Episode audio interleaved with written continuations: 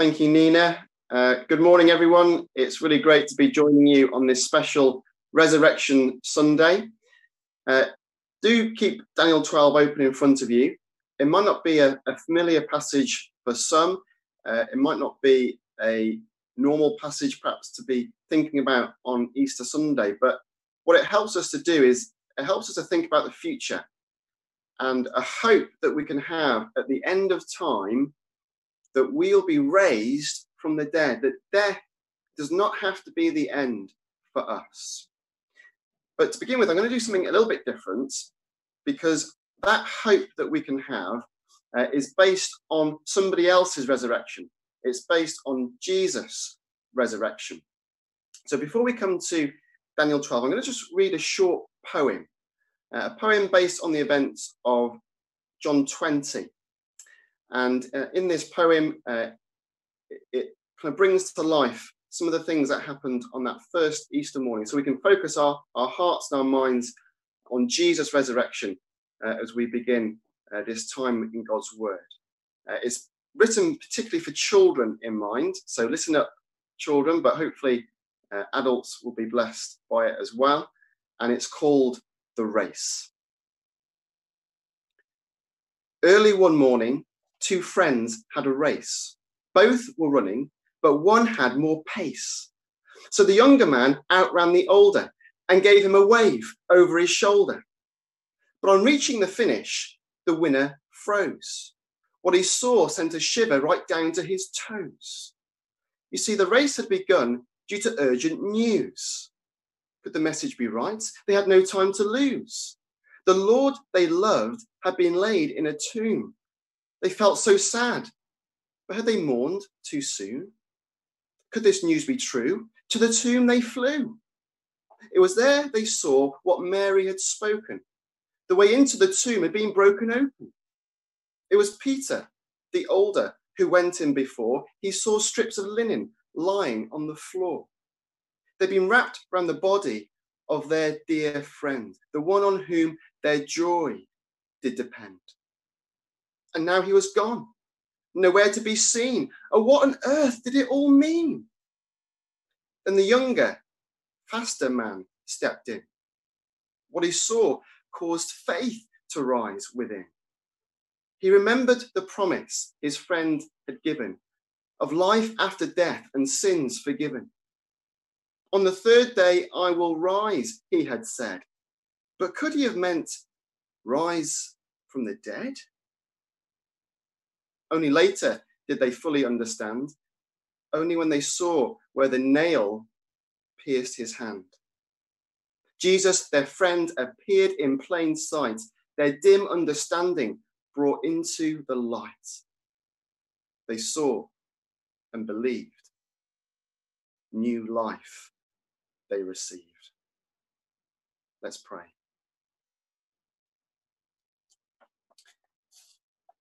Heavenly Father, we do want to thank you again for the resurrection of Jesus Christ from the dead. Thank you that his resurrection has opened up the way for our resurrection.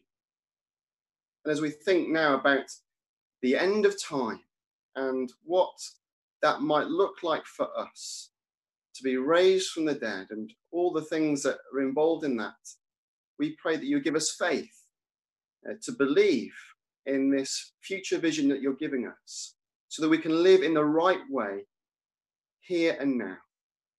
In Jesus' name we pray. Amen. Well, we're three weeks into the lockdown now, aren't we? How are you coping? How are you getting on? How are you dealing with this crisis? And what is your hope in the midst of this distress that we're all going through. In our reading in Daniel 12, we were given a vision of the end of history. And disturbingly, we read the words, There will be a time of distress such as never has occurred since nations came into being until that time. So, whatever distress we're experiencing at the moment, and there's a lot of distress going on, that will be nothing compared to a future time of distress But in the middle of this time of distress, way off in the future, there will be hope. Look again at the end of verse 1. But at that time, all your people who are found written in the book will escape. So just when things seem to be at their worst, when all hope seems to be lost, that is when deliverance will come. And what will this deliverance look like? Verse 2 tells us multitudes who sleep in the dust of the earth will awake, some to everlasting life, others to shame and everlasting contempt. Those who are wise will shine like the brightness of the heavens, and those who lead many to righteousness like the stars forever and ever. So, the hope of deliverance in this future time of distress is the hope of resurrection. We don't know exactly what the distress is going to look like, but we do know what the deliverance will look like. It's the hope of a life hereafter. It's the hope that death will not be the end for us, that there is life beyond the grave. And we know from reading the New Testament that we will spend this eternal life with the Lord Jesus Christ in a glorious new heaven and new earth, in glorious new bodies. That's what's going to happen at the end of time. But it's not for now. And so, Daniel, who's been given this vision by God, he's told twice to seal up the words until the relevant time. Now, there isn't a promise being given here that God's people will avoid death. It may well be that uh, the distress that we experience, both now and in the future, could claim our lives. Uh, being a Christian doesn't mean that you are immune from death. But there is a promise here in Daniel that is repeated again and again through the rest of the, of the Bible that God's people will be delivered from death, from the power of death, and raised to new life. And these verses in Daniel 12 are very important. It's the clearest statement in the whole of the Old Testament about resurrection. Nowhere else do we get uh, such a firm affirmation of the bodily resurrection of believers. But I want you to notice that this promise of what's going to happen in the future isn't just about people who believe in God. It says that some will awake to everlasting life, life with God in a new world, a new creation. But others will rise to shame and everlasting contempt. It's a double resurrection. This is an event that will divide humanity like a road that goes off in two different directions with two very different destinations. One half of humanity will shine like the brightness of the heavens, like the stars forever and ever. The other half will experience shame forever and ever. And what's the difference between these two halves of humanity and these two different destinations? How can you ensure that when the, the resurrection happens at the end of the age, at the end of history, that you'll be amongst those who shine forever rather than amongst those who will be ashamed forever? The key is in verse 1. Everyone whose name is found written in the book will be delivered. When we hear about the book, uh, if you know something of, of the Bible, maybe your mind might go to the end of the Bible and the book of Revelation. And at the end of Revelation, in chapter 20 and 21, we hear about a book. It's called the Book of Life. On the day of judgment, that book will be opened. And anyone whose name is not written in the book of life will be thrown into the lake of fire. They will experience everlasting shame, and suffering. only those whose name is written in the book of life will be allowed into the glory of the new heaven and the new earth where they will shine forever like the stars. Then I saw a new heaven and a new earth. Nothing impure will ever enter it, nor will anyone who does what is shameful or deceitful, but only those whose names are written in the Lamb's book of life.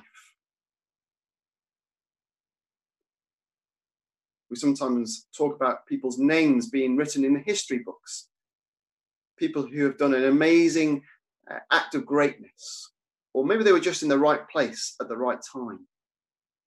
The thing is, human history books won't last. The people whose names are written in those history books won't last. At the end of history, there is only one book in which you will want your name to be written, and that is the book of life. If your name is not written in that book, then at the end of history, when everybody is raised from the dead, you will spend eternity in everlasting shame and contempt. But if your name isn't in the book, if it's written in Jesus' book of life, you can look forward to a deliverance from the power of death. You can look forward to everlasting joy. And there's only those two destinations everlasting shame or everlasting joy. The good news is there's only one qualification you need to be in that book of life. You don't need to have achieved great things. You don't need to have superior intelligence. You don't need to have led a remarkable life. You don't need to be super talented. There's only one thing that you need to have done believe in the Lord Jesus Christ. Believe that Christ died for your sins on the cross. Believe that, that he was buried in the tomb. But on the third day, he rose from that tomb, and that tomb is now empty.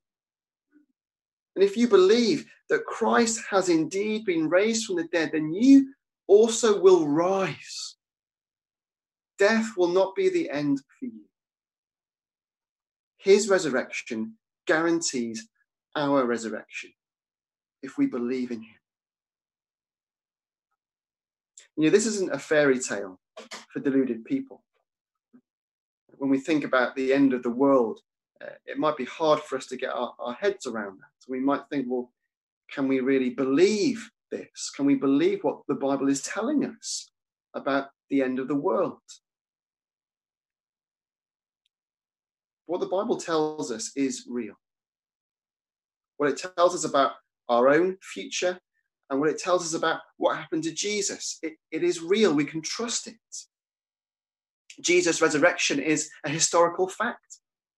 In fact, we read it in one letter in the New Testament that when Jesus rose again, and he was still on this earth before he went back to heaven to be with his Father, that on one occasion he appeared to more than 500 people. 500 people at the same time. Now, it might be easy to, to delude a few people to pull the wool over their eyes, but 500 people at the same time. The big question for us is not, is the resurrection true? And many people have set out to disprove the resurrection and found that they just couldn't do it the big question for us is do we believe it? That's the question that Jesus posed to a woman called Mary. You can read about her in John's Gospel, chapter 11. Her brother Lazarus had died. In fact, he'd been dead for four days. And Jesus wasn't there when he was sick and dying. And she said to him, If you'd have been here, Lord, then my brother would not have died. Jesus was late, and it seemed that all hope was gone. Their, their brother was in the tomb. And where was the hope now? But amazingly, Jesus says these words to Mary He says, I am the resurrection and the life. He who believes in me will live even though he dies. And whoever lives and believes in me will never die. Do you believe this? Do you believe this? That's the question we need to grapple with this morning. Because if you do believe it, if you do believe in Jesus' resurrection, then it changes everything. It changes your future. Because whatever distress you might go through, whether in the present time or whether in the future, we have the certain hope of deliverance. And it changes your present, it changes your here and now. The resurrection changes the way you live in this present time. Firstly, it will help you to live in wisdom. Take a look at verse 3. Who are the people who will shine in glory for all eternity? The answer is those who are wise. And look at verse 10. Who are the people who will understand the times they live in and so act in the right way? The answer is those who are wise. So as we move ever closer to the end of time, the end of history, what kind of people does God want us to be? Well, the answer is those who are wise.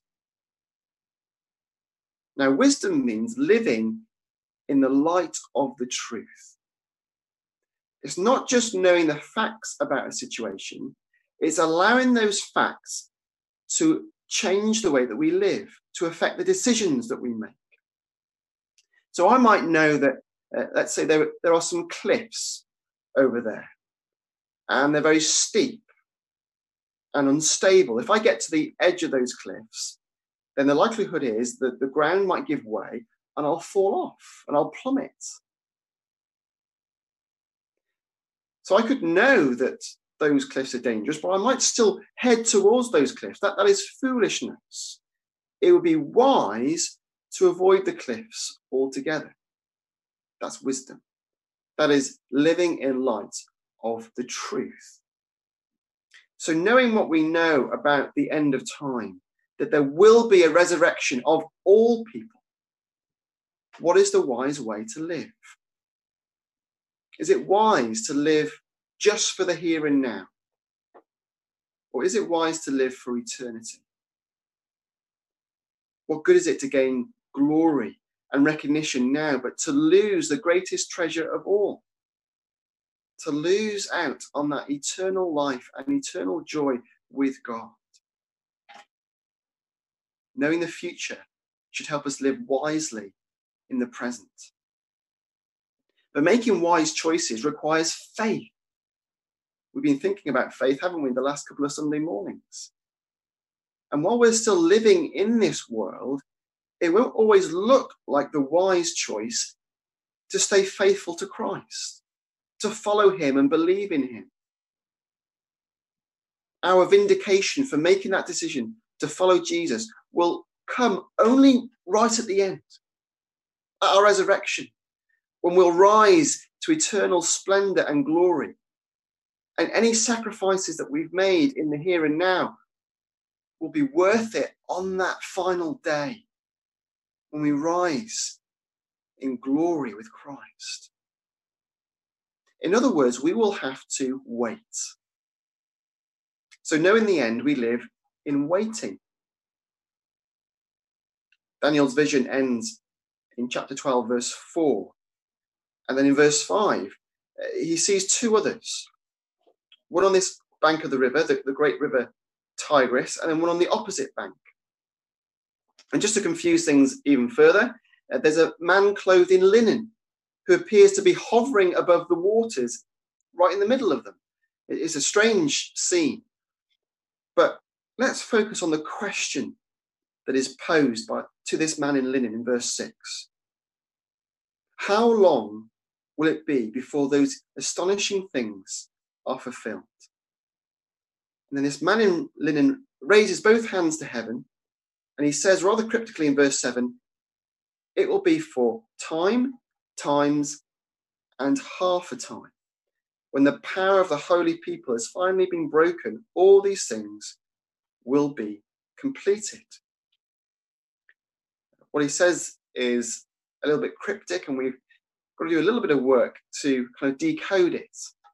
And that phrase, time, times, and half a time, refers to a period of suffering and persecution. And we know that because that exact same phrase appears again at the end of the Bible, in the book of Revelation. And in that context, is talking about suffering and persecution of God's people. Now, we could argue about what the numbers mean, but the point is this there will be a time of persecution. That persecution will bring distress for God's people, but it will come to an end. All these things will be completed. What God says will happen in the future will come to pass. It might look like this persecution and distress is going to go on forever.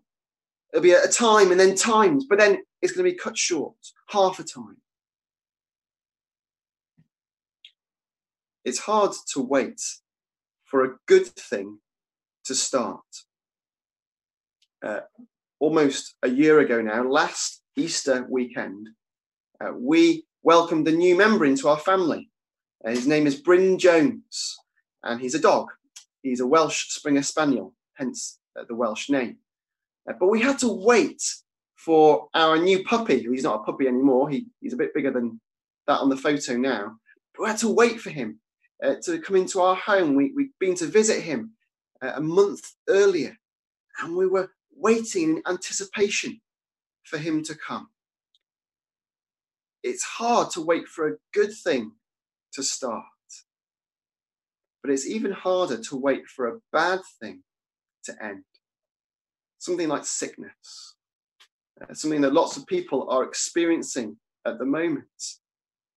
And sometimes when we're in the midst of sickness, it, might feel like that sickness and that suffering will never end. And each one of us are experiencing distress in some way right now. Some of us will be feeling it more than others, depending on our situation. But however bad things might get, whether now or in the future, we can be confident that that distress will not last if we're trusting in Jesus. Jesus has promised that he will come soon. In fact, that is the final promise in the whole Bible. I am coming soon. I'm going to come and put an end to your distress, to your suffering. But in the meantime, we have to wait.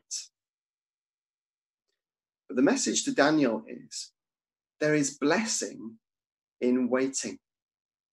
See that in verses 12 and 13. Good things come to those who wait. There is a resurrection to come for all who trust in Jesus. So God has revealed the future to us through his prophet Daniel. And now we have a decision to make. Now we have had this insight into what is going to happen at the end of time. We need to ask ourselves do we believe in the resurrection of the dead? Do we believe that all people will rise to two destinations and only two destinations? Do we trust that however bad things may get, there will be deliverance if you're trusting in the Lord Jesus Christ? And will we allow that event at the end of history, the resurrection, to shape the way that we live in the present? Well, let's come to God together now, again in prayer, and let's ask Him to help us not only to have faith in this future reality, but to allow that reality to shape the way we live right now. Let's pray.